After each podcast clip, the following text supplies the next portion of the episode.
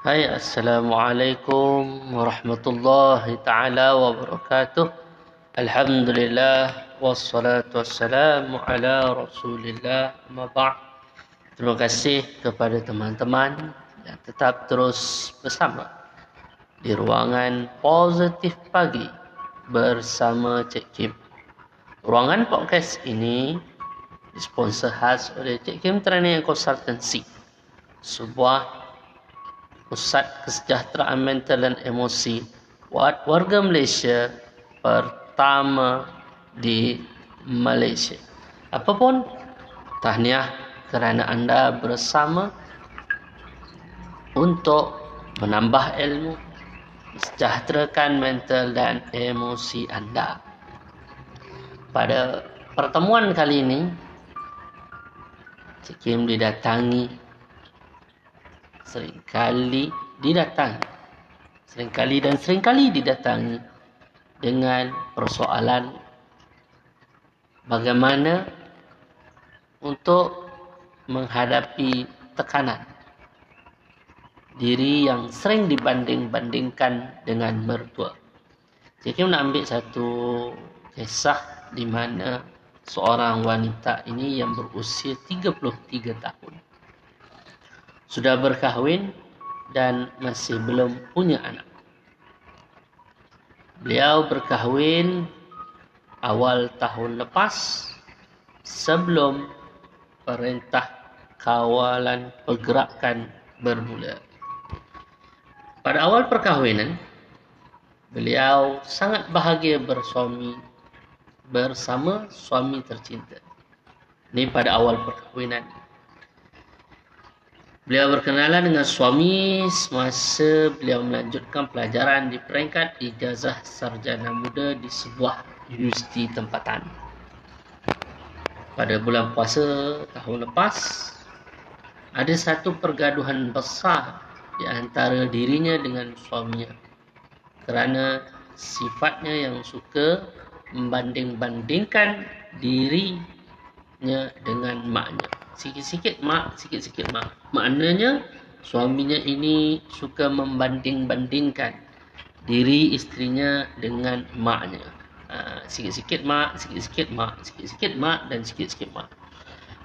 Pada awal perkahwinannya, beliau beranggapan bahawa ianya adalah bahan jenaka lah. Ha, sebagai seorang suami kan, dia nak berjenaka dengan istrinya agar mendapat satu bakaran semangat untuk dirinya lebih baik daripada maknya. Menjadi lebih baik dari maknya. Namun apa yang berlaku, teman-teman yang mata Allah sekalian, akhirnya beliau, wanita ini merasa low self-confidence, low self-esteem dan mudah terasa hati dan merajuk apa yang berlaku pada suaminya? Suaminya meminta maaf dan berjanji tidak akan mengulangi perbuatan lagi.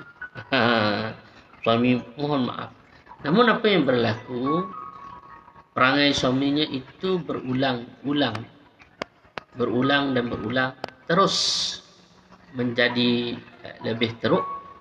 Dan melayan istrinya itu dengan dingin sentiasa membandingkan istrinya dengan emaknya. Sekira salah timing call, ha, apa yang berlaku? Maknanya wanita ni sekiranya tersalah ha, masa menghubungi suaminya, apa berlaku? Suaminya akan meninggikan suara dan menghamburkan kata-kata makian terhadap istrinya. Apabila Ha, dengar baik-baik teman-teman minta Allah sekalian apabila maknya sendiri atau ayahnya atau adik beradik suami call mood yang tak baik tadi bertukar menjadi baik. Beliau merasa terkecil hati terasa hati dengan sikap suaminya. Dan as expectationnya apa yang berlaku? Rupa-rupanya suaminya ini mempunyai perangai seperti maknya selalu membanding-bandingkan antara dirinya dengan orang lain. Satu ketika suami mengajak istrinya makan malam di luar. Namun apa yang berlaku? Apa yang isteri dapat? Kata-kata makian daripada suaminya. Awak ni pemalas. Asyik nak makan luar je. Padahal suami yang mengajak makan keluar. Kenapa tak boleh jadi macam mama? mama masak sedap, mama rajin masak tanpa mengeluh. Maka wanita ini pun tumpah air matanya. Nak membalas kata-kata suaminya, ialah seorang suami yang egonya tinggi. Hancur hati beliau baru mendirikan rumah tangga dan baru sahaja menghampiri satu tahun. Namun kehidupan bersama suaminya itu menjadi kurang enak. Apa yang berlaku pada wanita ni? Wanita ni kata, tolong saya bagaimana untuk menyelesaikan perkara ini kerana saya sering dibanding-bandingkan oleh suami sehingga menjadi tertekan. Teman-teman yang -teman Allah sekalian, ada orang melalui situasi ini dengan penuh rasa sabar. Ada orang yang tak boleh sabar. Kerana apa? Tips bagaimana untuk menangani tekanan. Dek kerana pasangan sering membanding-bandingkan dengan mertua, dengan mak dan sebagainya. Tips yang pertama, ketahuilah bahawa yang berpenyakit dan yang sakit dan suka membanding-bandingkan itu adalah bukan diri anda yang terkena bandingan. Yang sakit itu ketahuilah yang sakit dalam kes ini ketahuilah yang sakit itu adalah suami anda. Suami yang bersikap seperti sikap ibu. Maka ianya perlu dirujuk kepada pakar untuk suaminya dibantu. Itu pun sekiranya suami ingin dibantu lah ya.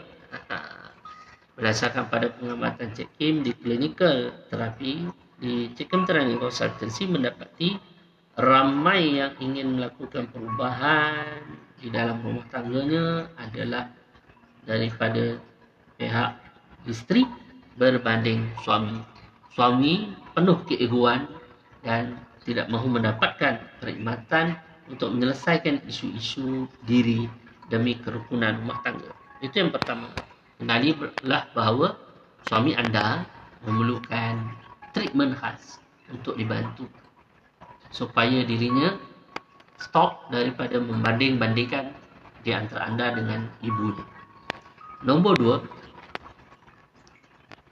anda perlu mengawal perasaan anda anda perlu mengurus emosi dan mental anda sebaik mungkin di sebalik tekanan dibanding-bandingkan dengan diri anda dengan mak mertua anda. Itu anda kena tahu. Anda tak boleh mengharap suami anda atau pasangan anda untuk mengurus mental dan emosi anda. Hanya diri anda yang layak untuk mengurus mental dan emosi anda. Mulai sekarang. Dan yang ketiga, doa banyak-banyak. Doa banyak agar suami anda punya sikap dapat berubah. Anda kena tahu tingkah laku yang terjadi pada suami anda itu atau pasangan anda itu mesti ada root cause mesti ada benda yang mengakari diri dia sehingga dia bersikap suka membanding-bandingkan anda dengan ibunya. Karena itulah teman-teman yang berkata Allah sekalian, tiga tips yang Cik Kim sebut ini sebagai satu panduan asas kepada pasangan yang baru berkahwin dan melalui isu seperti wanita ini. InsyaAllah yang penting kesejahteraan mental dan emosi anda sebagai seorang isteri perlu anda jaga perlu anda urus dengan sebaik mungkin. Anda tak boleh mengharapkan mental dan emosi anda diurus oleh husband anda oleh suami anda. Hanya diri anda lah yang dapat menguruskannya insyaAllah. Tetap terus bersama Cik Kim Terani Konsultansi di ruangan podcast ini mengupai kesejahteraan mental dan emosi warga Malaysia. Wabillahi taufiq wal hidayah. Assalamualaikum warahmatullahi taala wabarakatuh sejahtera mental prestasi berkat